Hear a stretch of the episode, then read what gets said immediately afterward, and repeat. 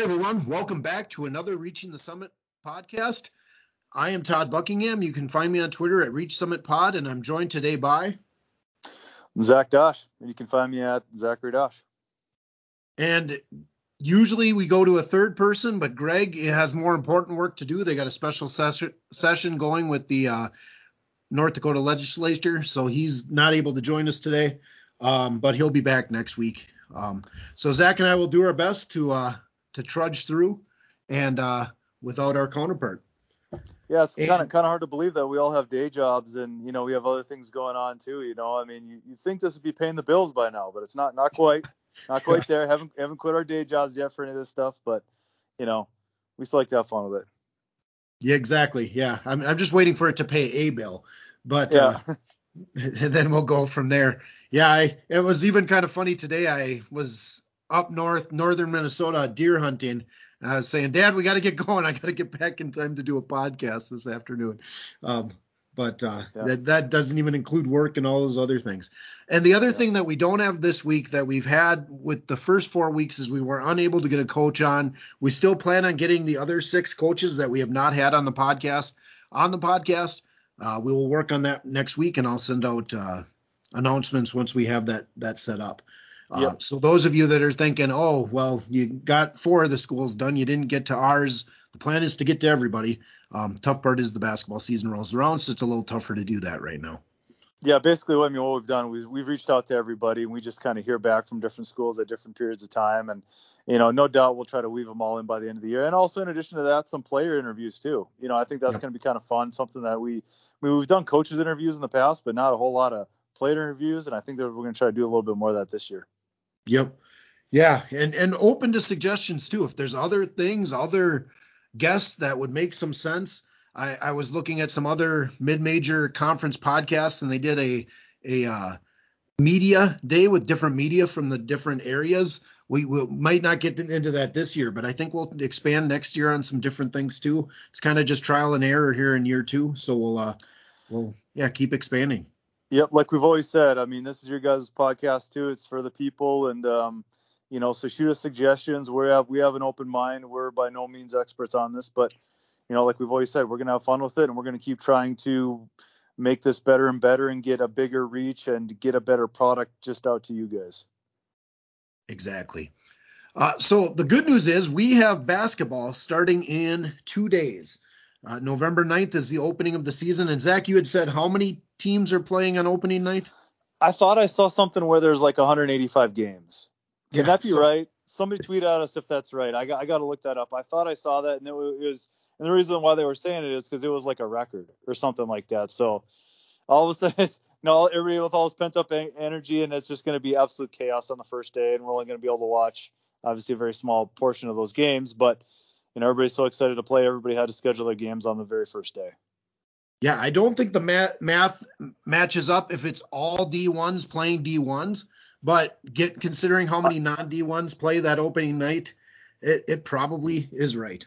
Yeah, I, I think there was something like that where it's like like 40 or 40 to 60 of, the, of those aren't D1 games. Right. D1 versus D1. Yeah, so you're right. Then that then the math would get closer to working out, but yeah. So Zach and I were texting back and forth, both of us saying one of us should get uh, a subscription to KenPom, and I did because I think it's fifteen dollars for the year or something like that, and Zach may have as well. So I started to dig into a little bit of the stats um, on KenPom, and I want first thing I wanted to talk about Zach. I'm just going to go through the win totals that KenPom mm-hmm. predicts for the for the ten uh, Summit League teams, and then we'll just kind of mm-hmm. chat about maybe where we think they might be missing it on some teams, or even mm-hmm. teams that, boy, if they could really get above that number, that really helps the summit. After that, mm-hmm. we'll jump into some that first week, some of the matchups that that people might want to look forward to to checking out, and then mm-hmm. we'll kind of see where we're at with time, and we'll go from there. Sure. Um, so just starting with the non-conference. So KenPom, I'm not going to go through the to- total records because some teams play 13 games, some pe- teams play 10. It just kind of depends on the schedules. The, but you've got South Dakota State with nine wins predicted in the non-conference. South Dakota and North Dakota State at eight. Western Illinois, Oral Roberts at seven. And then there's kind of a drop off. Kansas City at four, North Dakota at four, uh, St. Thomas at three actually, and uh, Omaha at three and Denver at 3 mm-hmm. So anything immediately stick out in those win totals? You know, I, I, think it's again going back to those top three schools. Um, I like SDSU, NDSU, and Oral Roberts non-conference schedules. Like if yeah. you'd ask me to peg the number, I I'd be I would take the under on if you said four losses at all those schools, I'd probably take the under. I mean, you know, you, you look at South Dakota State here. Uh, obviously, starting off with Bradley, which which is a, a really good game, a really good game to start out the year, a really good opponent, and they get them at home. Um, and then uh, South Dakota State goes to Alabama right after that, and obviously that's going to be a tough team. I, I believe Alabama's like preseason 14 in the nation, and, and two two players on the first team All Conference preseason team, and and so Alabama's going to be tough. It's always good to have like I'm a I'm a firm believer schools in the Summit League should have one game on the on the season on the schedule that will give them an idea of where they need to get to or what the teams are going to look like in the NCAA tournament. You know, and so they can always have the picture in their mind. Obviously, Alabama, they're heading the the tournament. Um, believe they're second in the SEC preseason, and so that's their team of of sort of like setting the benchmark like all right this is going to be what we're going to have to get comfortable with if we're going to have the success that we want to get to. So and then outside of that you know montana state uh, preseason uh, they the one thing i like about south dakota state's schedule is they have an mte at the pentagon. Yeah you know like that's just a tremendous tremendous advantage if you ask me. Yeah um being able to play three quality opponents but also getting the experience in the arena for the conference championship game or conference championship tournament. So, um, you know, Nevada, Washington, and George Mason, honestly, all those are winnable. Yeah. Uh, out, out of all those games, you know, Washington's the biggest name, but they're just not very good right now. They had a terrible year last year, and like I think South Dakota State can win that game. And then yep. so that kind of leaves Nevada. Nevada's pretty good. George Mason uh, is also pretty good, but you know they're they're definitely beatable. And three teams uh, in three days in the building that they're going to be playing and all this stuff. Uh, that's very important. And then really outside of that is Washington State. So if you ask me about South Dakota State, the games that concern me the most are Washington State and Alabama. And then outside of that, they're definitely winnable. I think they probably would drop one between, you know, one of the crossover classic games.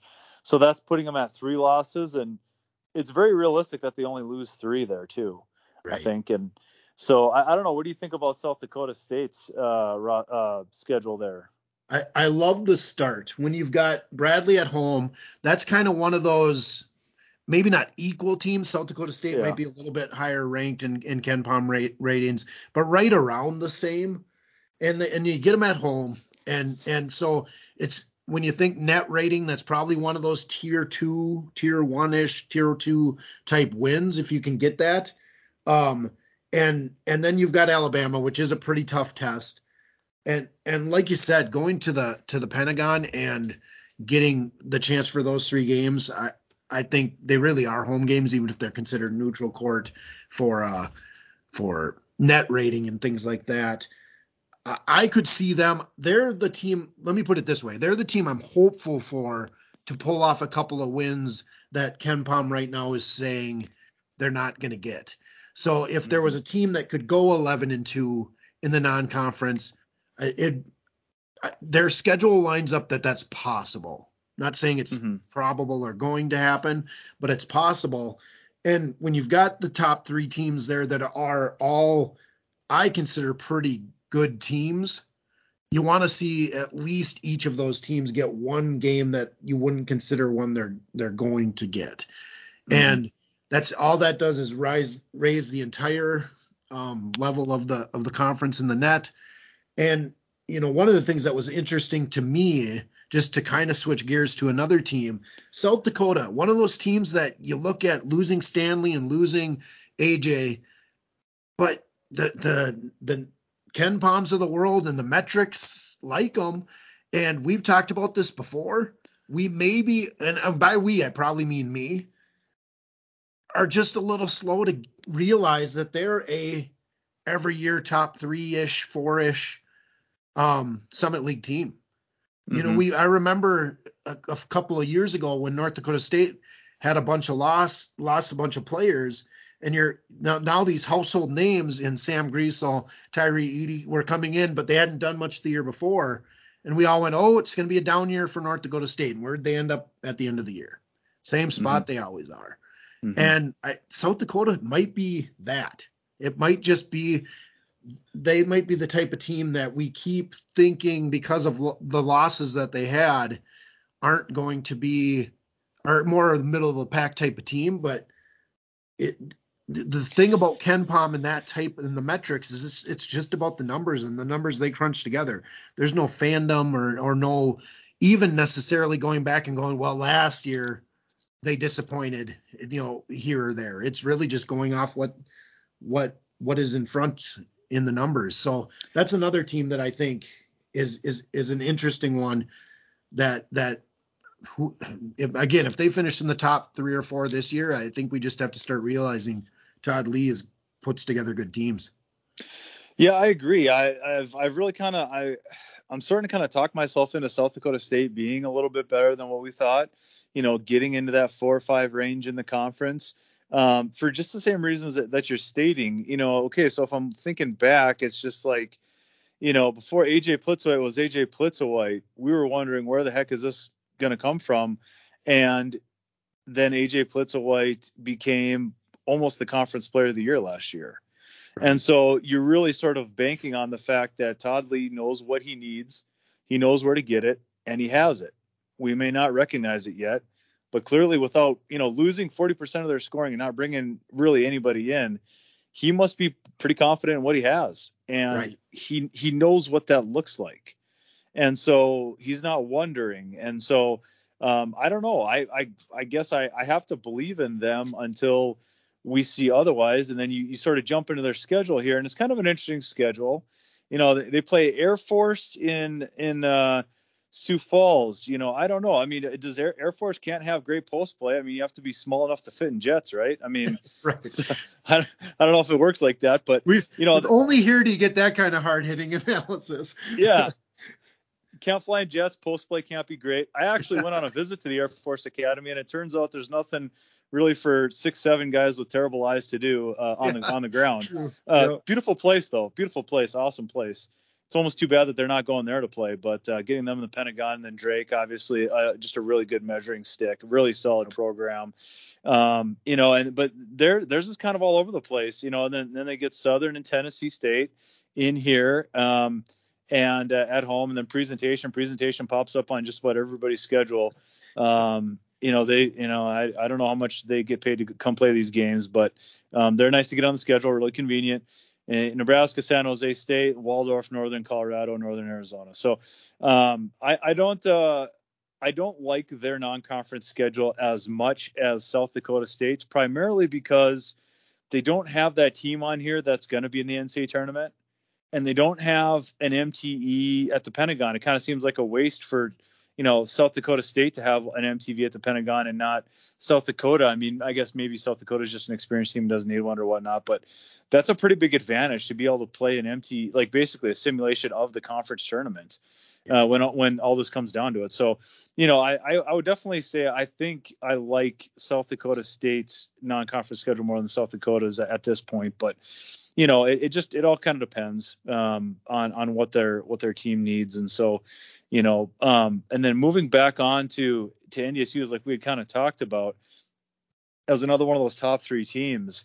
Um, I kind of like NDSU's as well.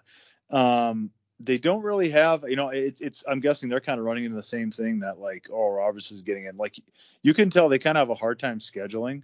Um, you know, they have sort of an interesting stretch. You know, they, they go to Cal Poly, which is interesting. They're going at Cal Poly, and then UNLV in Arizona. Honestly, I think they can win all three of those. You know, Cal Poly is not very good. They'll be able to get them, I think. And then UNLV, you know, obviously they're just sort of in a potential state of uh, a perpetual state of flux, I should say with you know coaching turnover, like we saw with TJ Otzelberger being there, and player turnover. They have a lot of turnover, and so um, playing against a team that is just rock solid and knows exactly who they are is probably bad news for UNLV, would be my guess. And you can say the exact same thing about Arizona. I mean, you want to talk about a premier win that looks amazing on paper, but really when you're watching the game, probably isn't going to look like much of an upset. And that's going to be NDSU at, Arizona. I mean, yeah.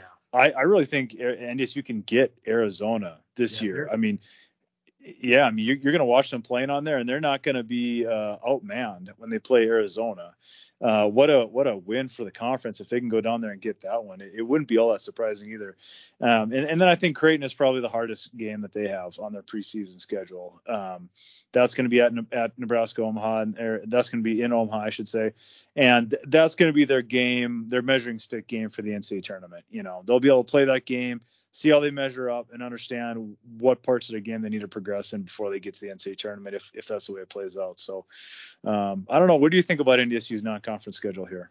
Well, and I, I same thing. UNLV, it's away. If that was if that was at North Dakota State, that they would be that would be a win for them in the KenPom ratings. It just mm-hmm. so happens that it's it's away. It's an interesting stretch. I mean, some fun places to go out to California uh, Las Vegas and Arizona, some warm places, but a tough stretch to go. That that week is going to be a tough stretch for them, just travel wise and all of that. Yeah. They the tough thing for North Dakota State is they just don't have any. South Dakota was South Dakota State was able to get um, some teams at home. Yeah. North Dakota State just wasn't able to do that. Yeah. Which means, I mean, to win even go two and one in the UNLV Arizona uh, Creighton three three pack of games would be pretty a pretty big deal because they're all away, and we know how hard it is to win on the road.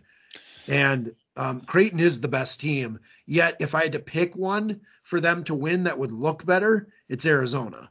Arizona no isn't it. the yeah. Arizona of. They're probably not even a tournament team. I mean, they could be, it's not you. It all depends on what happens in the Pac-12 for them, but they're probably not a tournament team.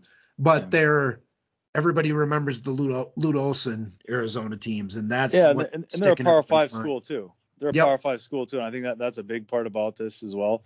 You know, yeah, as you're mentioning it, it's it's sort of an odd schedule because they really only get Indiana State at home, right? And outside of that, it's like Idaho and then the lower level schools. So, I mean, clearly Coach Richman is very confident in his team and wants to challenge them a little bit.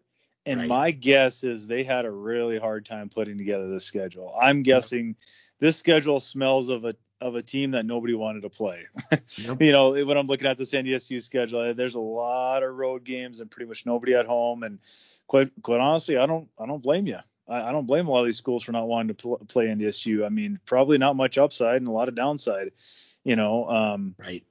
So you know, there's one of those deals where um, I'm kind of surprised they didn't look for an MTE or something like that. Um, but you know, it's we all know that this is way harder than we're making it sound here. I mean, that was very, very apparent from every coach we've talked to is just how hard it is to put together a non-conference schedule. But you know, luckily for NDSU, they have very little questions to answer. So this is more about just getting some games under their belt and putting them in under a little stress, and then hitting their stride for the conference uh, tournament. I don't think it really would matter one way or the other uh, what their non-conference schedule is like. So it'd be interesting.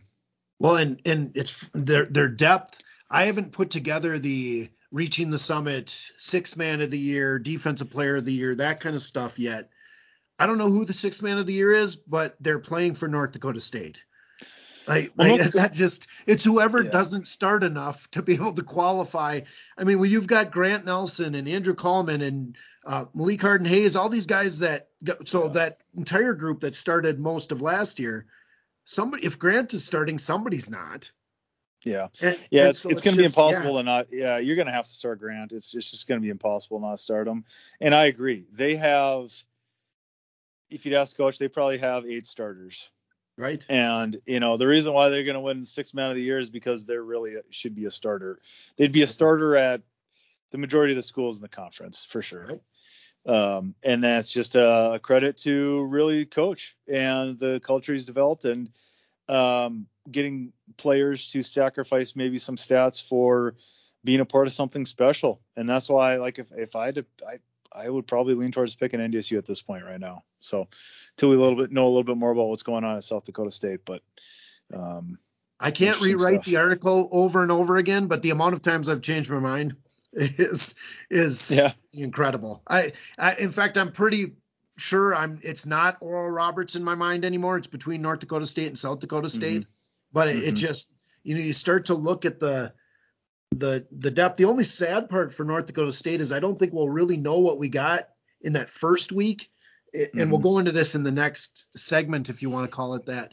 But they they start with Concordia and then Cal Poly. So two games that aren't really hopefully testing them too much. Yeah. The, the, it is amazing how much they're going out west. They they have that stretch of home games and then a game at Montana State and then they go back out to Pacific. So they're yeah. they're really spending some time out in the California, Arizona, Nevada area uh, yeah. this year. Yeah, definitely. Interesting stuff. Yep. Um, well, I guess moving on to like Western Illinois here, their non-conference schedule um, uh, you know, I, I like it. It's very regional. They're playing a lot of like teams.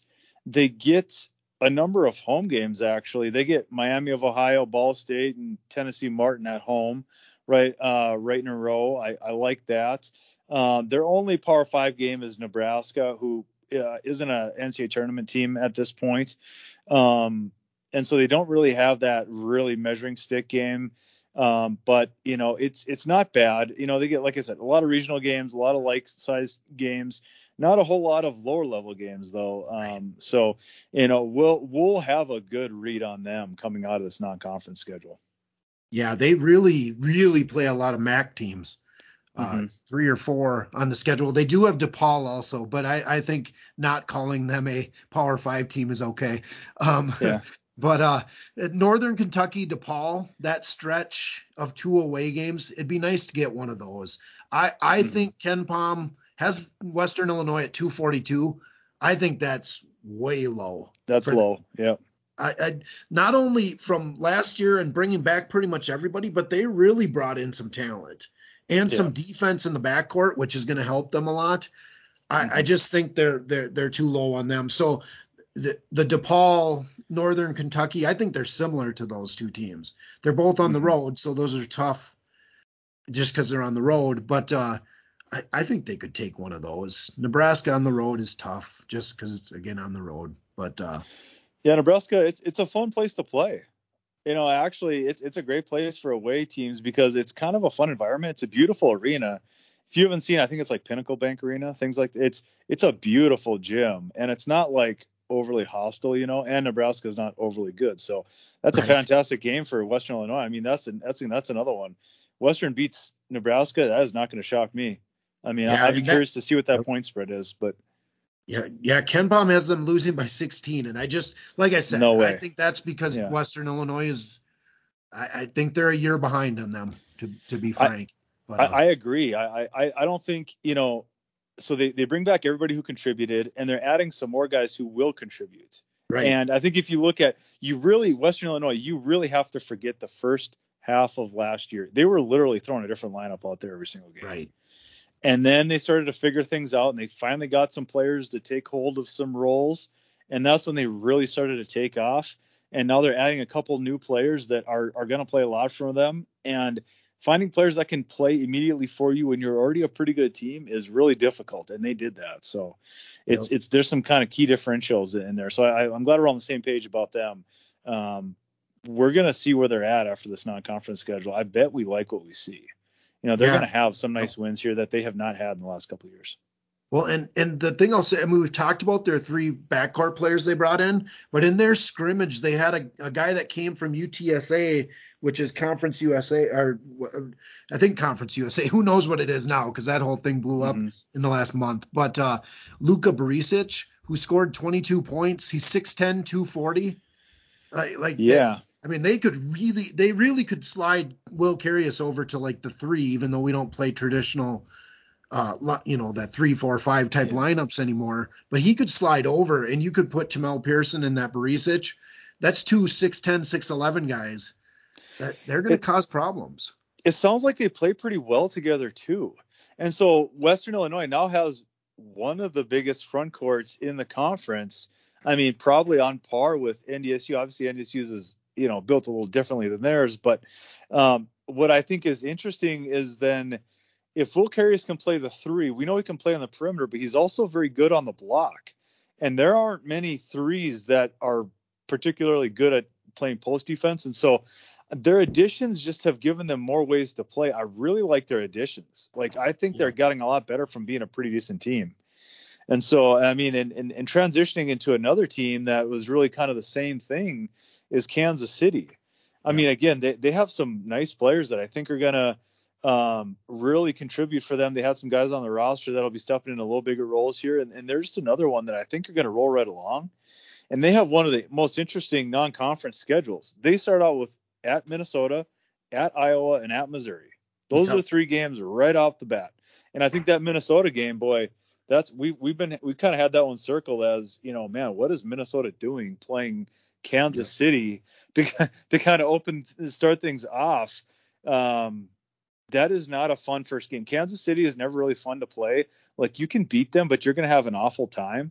And that is not a great game to play if you're not truly organized and have everybody on the same page right. as, like like what can happen with a first time head coach you know um, they understand who they are and they're going to make you make some decisions as to how much you want to to how much contact you want to take and all that good stuff and so the minnesota game is really interesting and then yeah i i went at missouri so they're they're jumping right in the deep end yeah. and then uh you know, a couple lower level games in there. Uh, in MTE at Arkansas State, not a, not a bad little tournament there, and then and then Green Bay too. So um, I don't know. I, I like their non-conference schedule actually. You know, it's it's a really interesting one. Um, it's it's the type of schedule that you'd only put together if you like your team.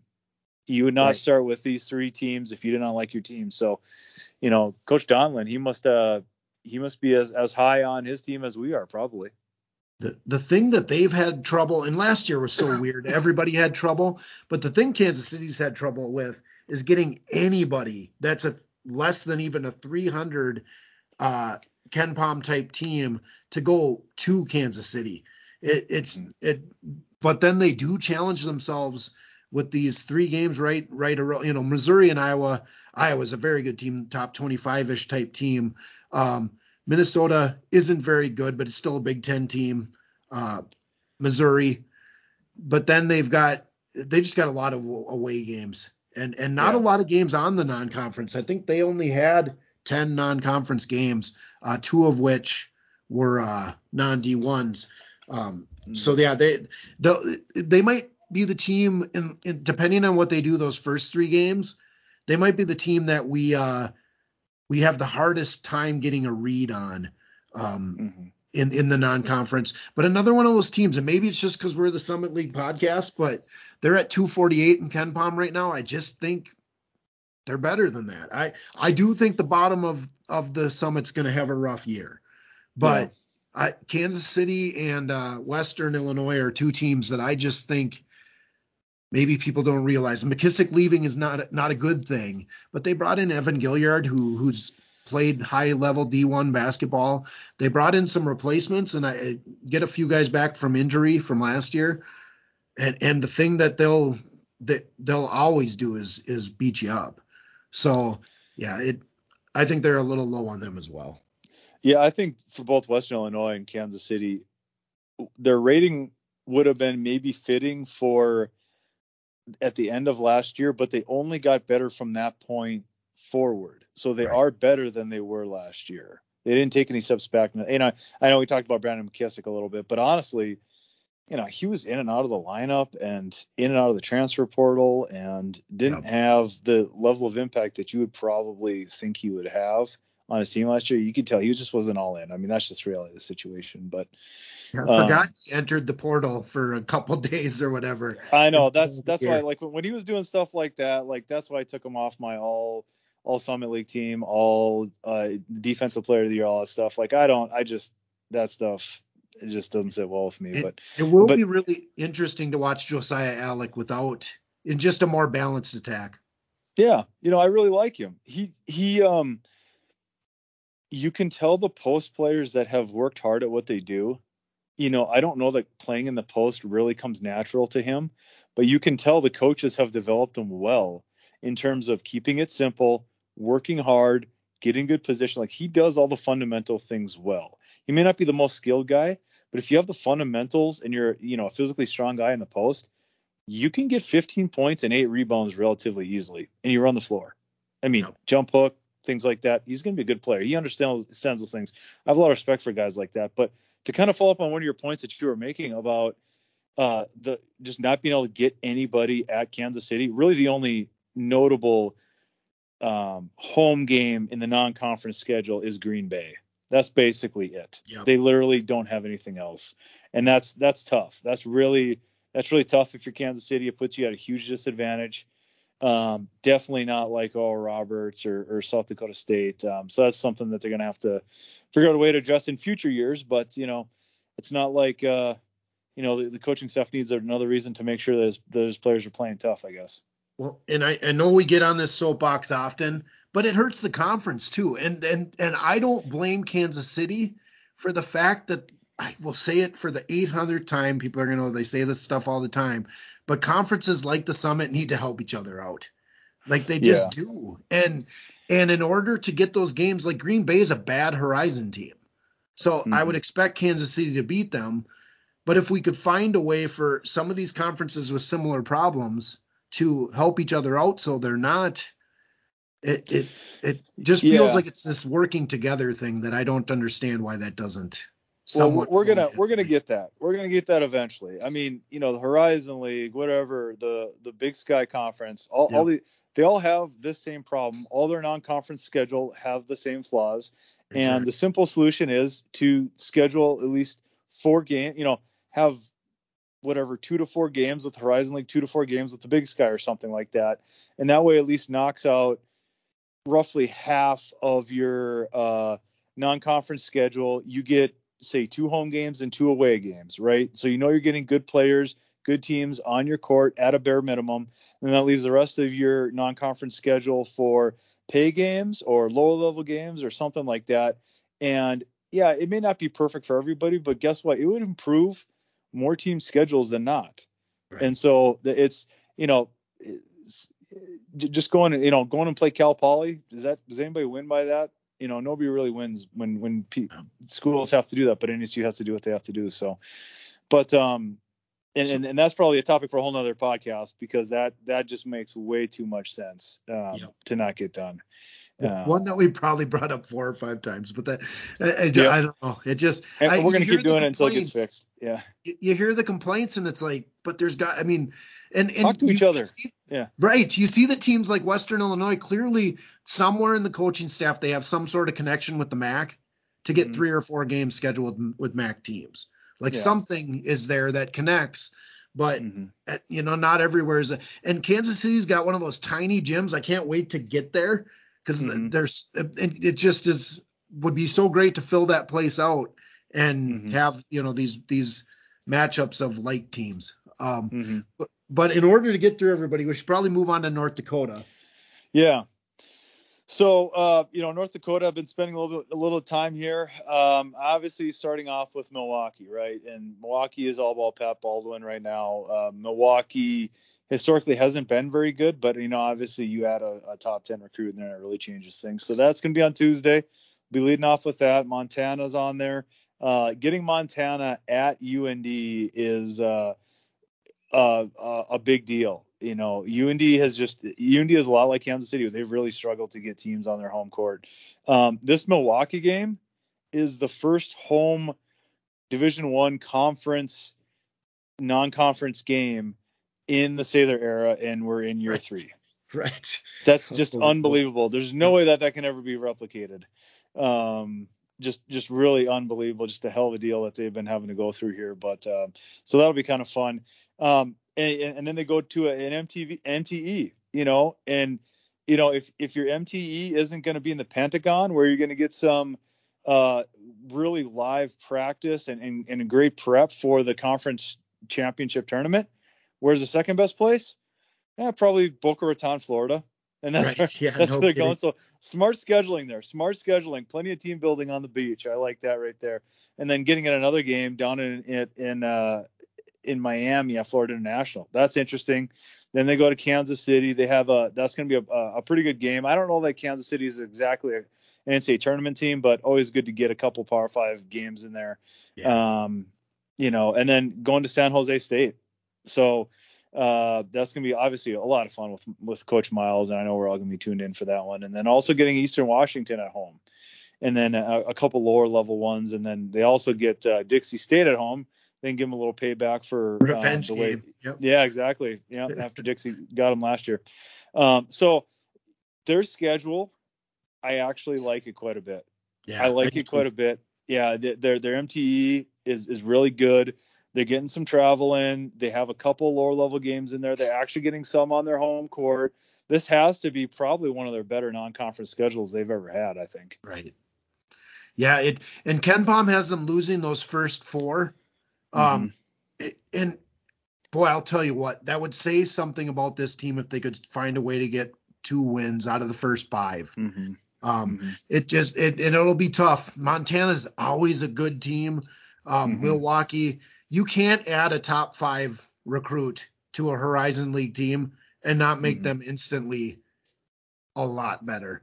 And, and so it it just basketball is the one sport where especially at that level you had a guy who they had that guy that went to Howard or whatever, and he kind of played mm-hmm. a few games and then went. I mean, this is the coach's kid. Like he's yeah. all in for this season. Yeah. It isn't, you know, a publicity kind of thing or anything like that. Um, it's that's going to be a really tough opener, but I love their schedule. Like the, to get those two home games to start, mm-hmm. whoever put their schedule together, kudos to them because it's mm-hmm. a it's a good schedule. Yeah, the only thing it, it would have been nice for them to get to have a lower level game like a Division two game right before the Milwaukee game or something yeah. like that. Just yeah. just because they are a very very new group. Like they, they I followed the Mayville State game online and they were down most of the first half, which yeah. is pretty surprising. I mean, Mayville's not even Division two. Uh, they're a well coached team, but you know, it, but it's kind of interesting. Milwaukee sort of had the same thing. Like Milwaukee played like the Milwaukee School of Engineering, I believe, and we're really had a very very similar game till to UND's game against Mayville State, like in the 60s, winning by single digits. Right.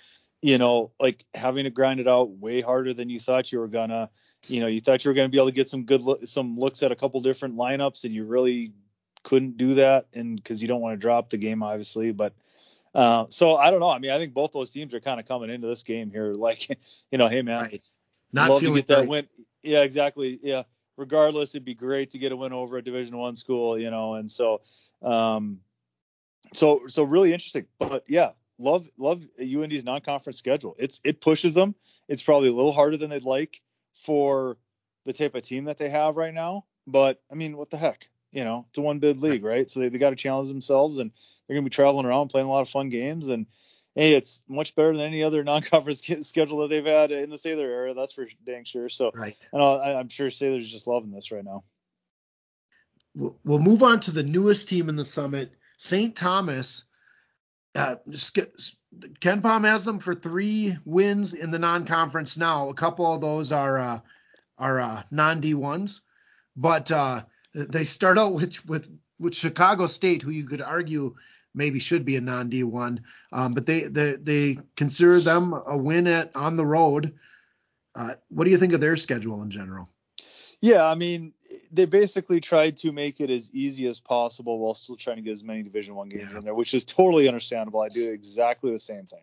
Yep. Um, yeah, I know. I know both them and Chicago State are looking at each other like, oh yeah, we're, we're getting our we're getting that Division One win right. that, that they don't get many right. of, you know. Um, and then you know off to New York. I mean, play, playing a pretty cool situation out there in Fordham University in St. Francis. I mean, that's actually yep. kind of a cool uh, setup there for for historians of the college basketball. Um, you know, and then yeah, pl- playing a lot of regional games and then and then a couple lower level games in there as well. So I mean, I like what they're doing. They'll play Drake. I like the fact that they're playing Drake because a couple other teams in the conference also play Drake. Yeah. So it'll be a nice little measuring stick, you know, whether because who else is playing them? I think South Dakota or, or Western Illinois.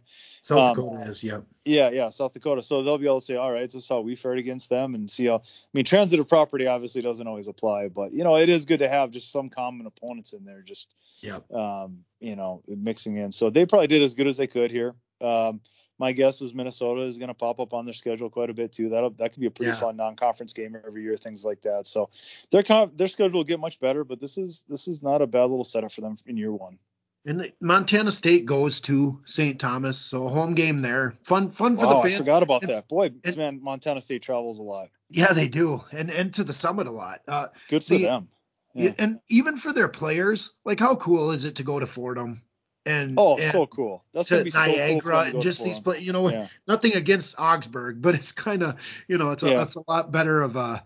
It's just such a I you know when they came in as freshmen, nobody heck when they two years ago nobody thought this was a thing. So mm-hmm. to all of a sudden be able to to be part of the first team on the Division One level, that's pretty cool. Yeah, it's gonna be so fun to watch them out there battling against Drake, and all of a sudden it's just like, man, they're gonna be in the middle of that Drake game and be like, "Where's Macalester when you need him?" You know, right? Yeah. Where's, where's yeah. St. Olaf when you need him? Yeah. Miss pounding on those teams. Yeah. But um, you know, the the one school that we did kind of didn't touch on was Oral Roberts, right? Oh yeah. Yep. So their non-conference is really interesting. So am I reading this right that they actually have Oklahoma State at home? No, no, it's an away game. Okay, because yeah. No, wait, Oklahoma. No, it is home. It was away last year. Yeah, so They've this kind of got a like, little series going with the. Which is unbelievable. I mean, Yeah.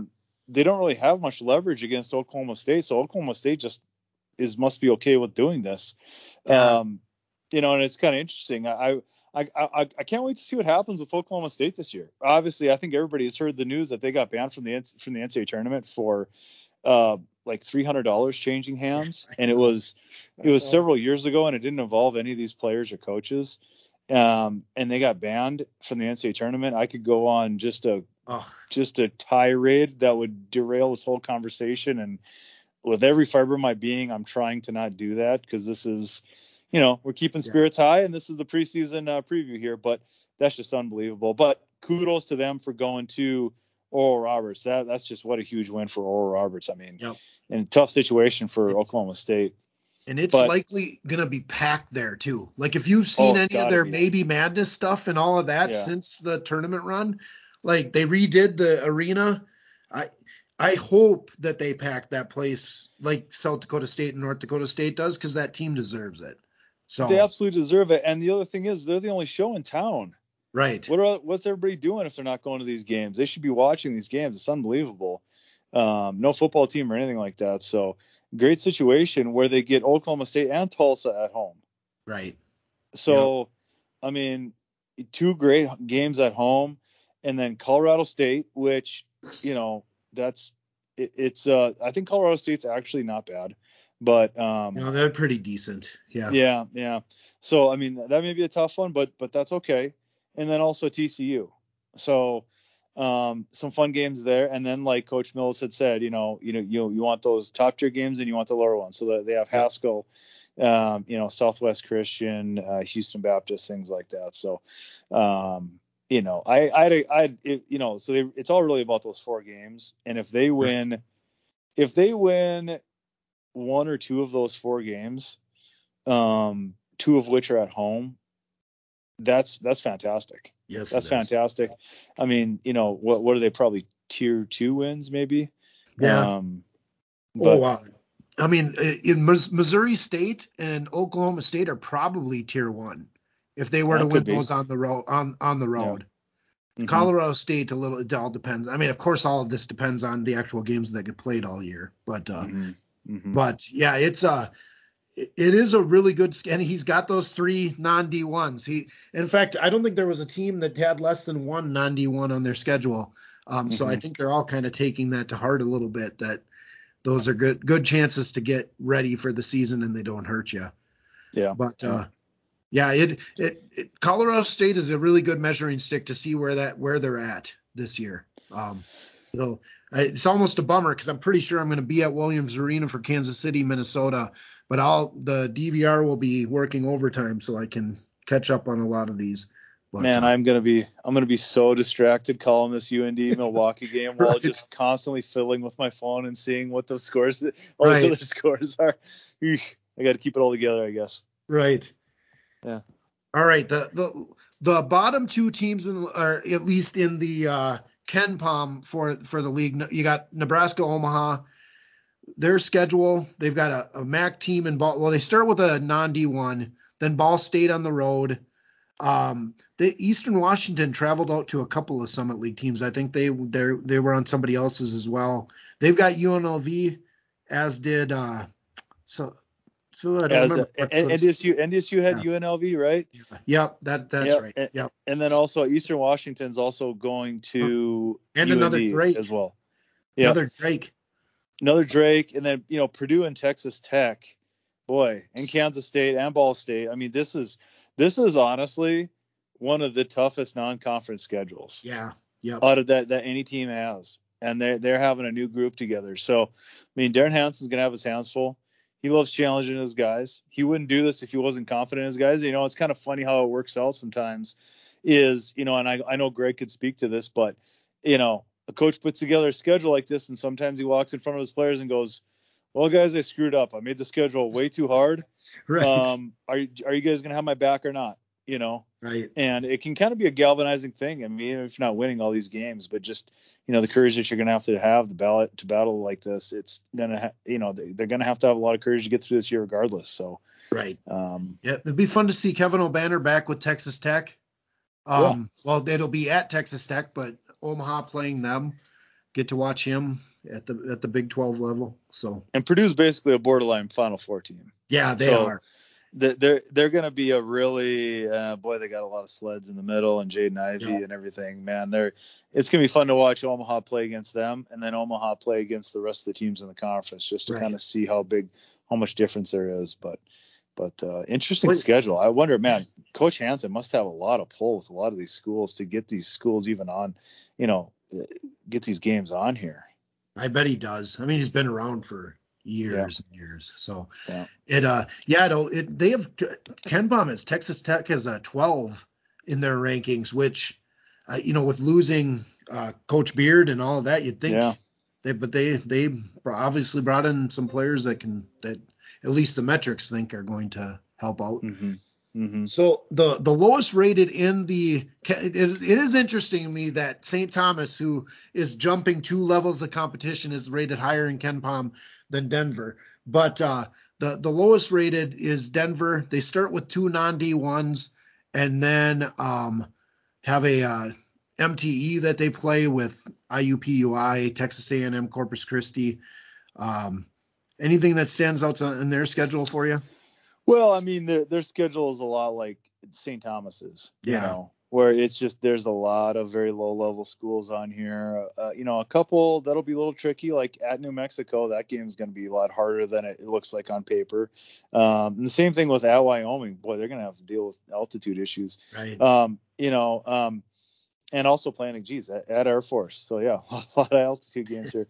Um, but no, I mean, yeah, it, it's it's they're they're trying to to water it down because where they're at at their point in building their program is they need to build a little belief, you know. Yeah. And you know, when you're practicing, it's one thing for the coach to say, "Yep, if you do this, it's going to win."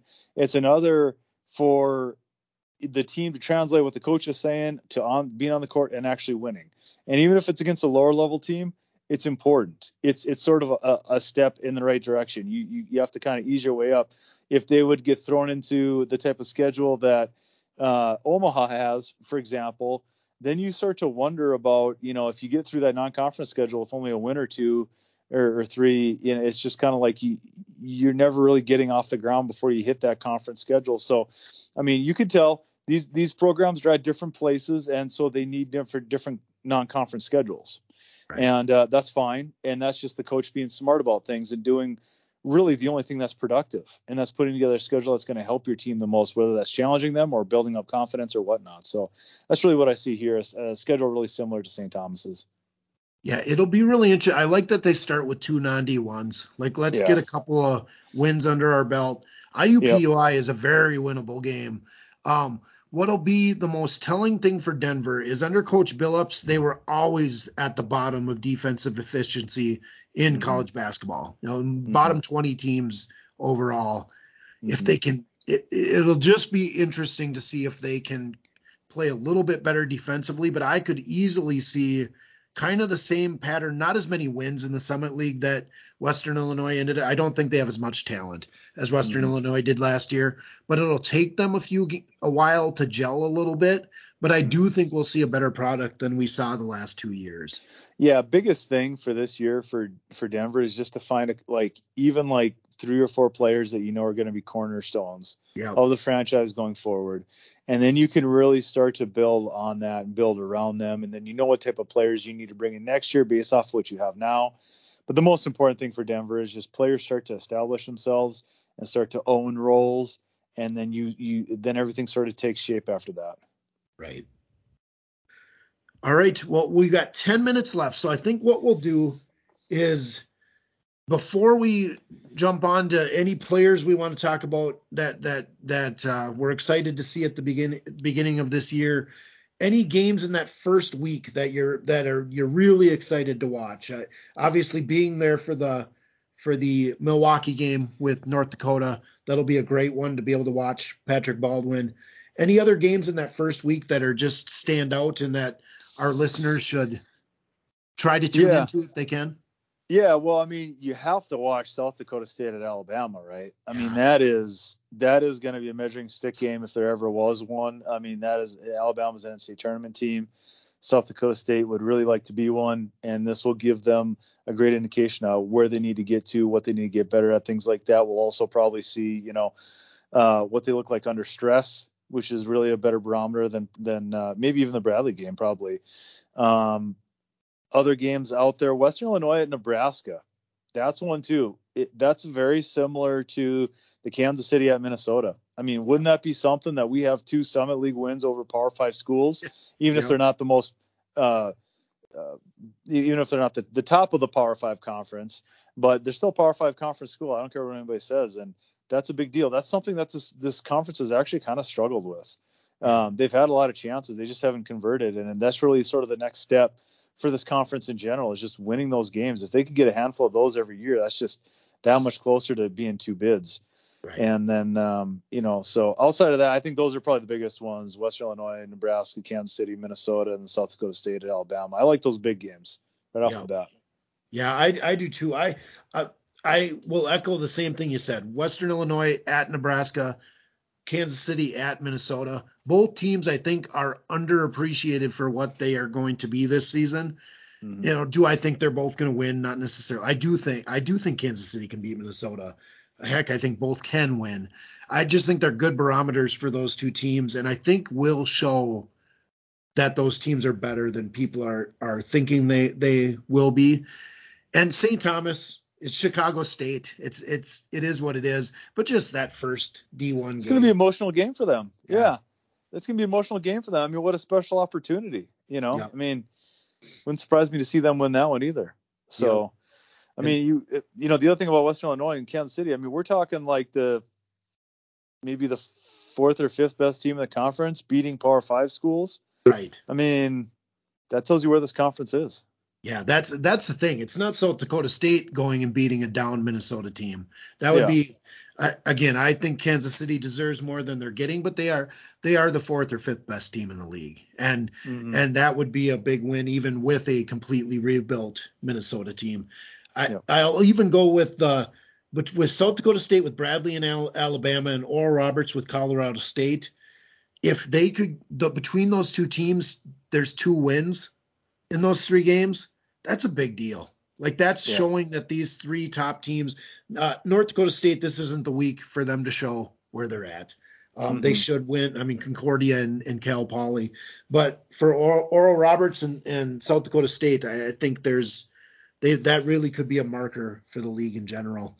Yeah. Um, and and the UND Milwaukee game, like I said, I mean, I mean that's just worth watching just because of the, the player that comes on the court for Milwaukee. It's very unique that a player of his caliber plays at that level. So it'll it'll mm-hmm. be a mm-hmm. fun game. Um, mm-hmm.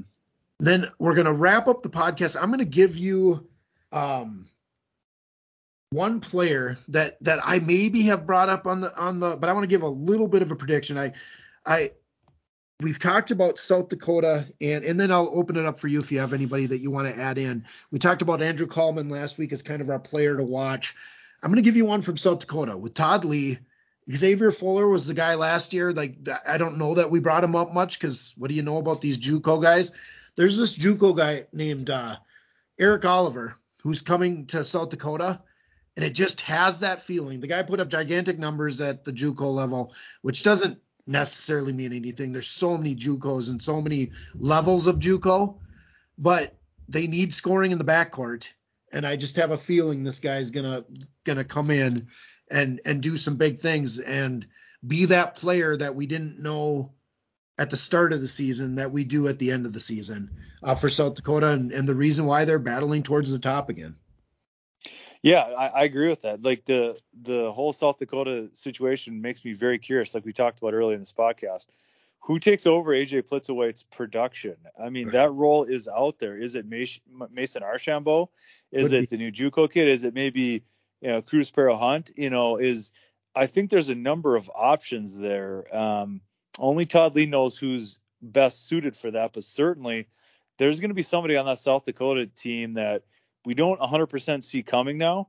But once they start doing it, we're going to be like, oh, well, this makes a lot of sense, you know, because Todd Lee's a good coach and he does right. this like every single year. And so it kind of plays into that whole theme that we were talking about, about just sort of trusting that program because maybe they have arrived at that level that, you know, the like the North Dakota State and South Dakota State are at. Yeah. And the best part about those predictions is if you get it wrong, no one remembers. But if you get it right, it makes you seem like a genius. Um, and the nice thing about yeah, the nice thing about the situation is if, if you do something like me and predict like five things, maybe one thing happens, right. and then you can say, oh yeah, I predict that, no problem. Yeah, no nobody remembers the other four that I didn't. So. Well, and the, the it's sort of like on, on Twitter last year before the Ohio State Oral Roberts game, I had said something to the effect to a Ohio State blogger that you better be careful. This team's really good. I never didn't even predict that they'd win, and it got on those old takes, expo- uh, like hot takes and all that oh, yeah. stuff. And I'm like, I didn't even say they'd win, but I will take credit for saying they're good. like, yeah. So, but that tweak yeah, is missed if if I just say they're yeah if I say they're not going to win. Yeah, yeah. I like to say we're in the, we're in the business of analyzing things, not necessarily in predicting things, because man, you know, I love sports betting, but man, it, it just it does illustrate how hard it is to predict things regardless. So oh, I mean that's yes. what makes this fun. That's what makes it so fun. It, if this was really predictable, it wouldn't be as fun. Part of the reason exactly. this is so fun is because you really do not know, and nothing should surprise you, no matter how this plays out. Exactly. Did you did you figure out to, how to say Miss uh, Big T's name yet? No, no. That's I, I need to get up to I need to get up to Grand Forks nice and early on Tuesday because I have I have a little work to do. I I actually asked around a little bit, and I was like 0 for 3, 0 for 4. So um, oh, I no. uh, uh, there'll probably be a lot of well, you know, the big fella or the you know things right. like that. I don't know. I because the last thing I want to do is like I don't want to disrespect him and like mispronounce his name, but right, you know, right. it's a lot goes on in a short period of time, and I got to get it right. So, but it'll, it'll be fun. That, that game's gonna be a lot of fun. I think the turnout's gonna be good. Uh, it'll be on Bally Sports. Uh, I know Greg also has the Concordia NDSU game. I believe they are broadcasting that game as well. Um, so it'll just be one of the 185 games, but clearly the most important game going on at that time for me anyway. Right. Exactly. Yeah. Well, I, am pretty sure he's not going to listen to this, so I'm going to guess because that'll be my newest prediction. I'm, I'm going with Sotne Sartsidze. Yeah, Sotne. I think Sotne is right. Yeah, yeah.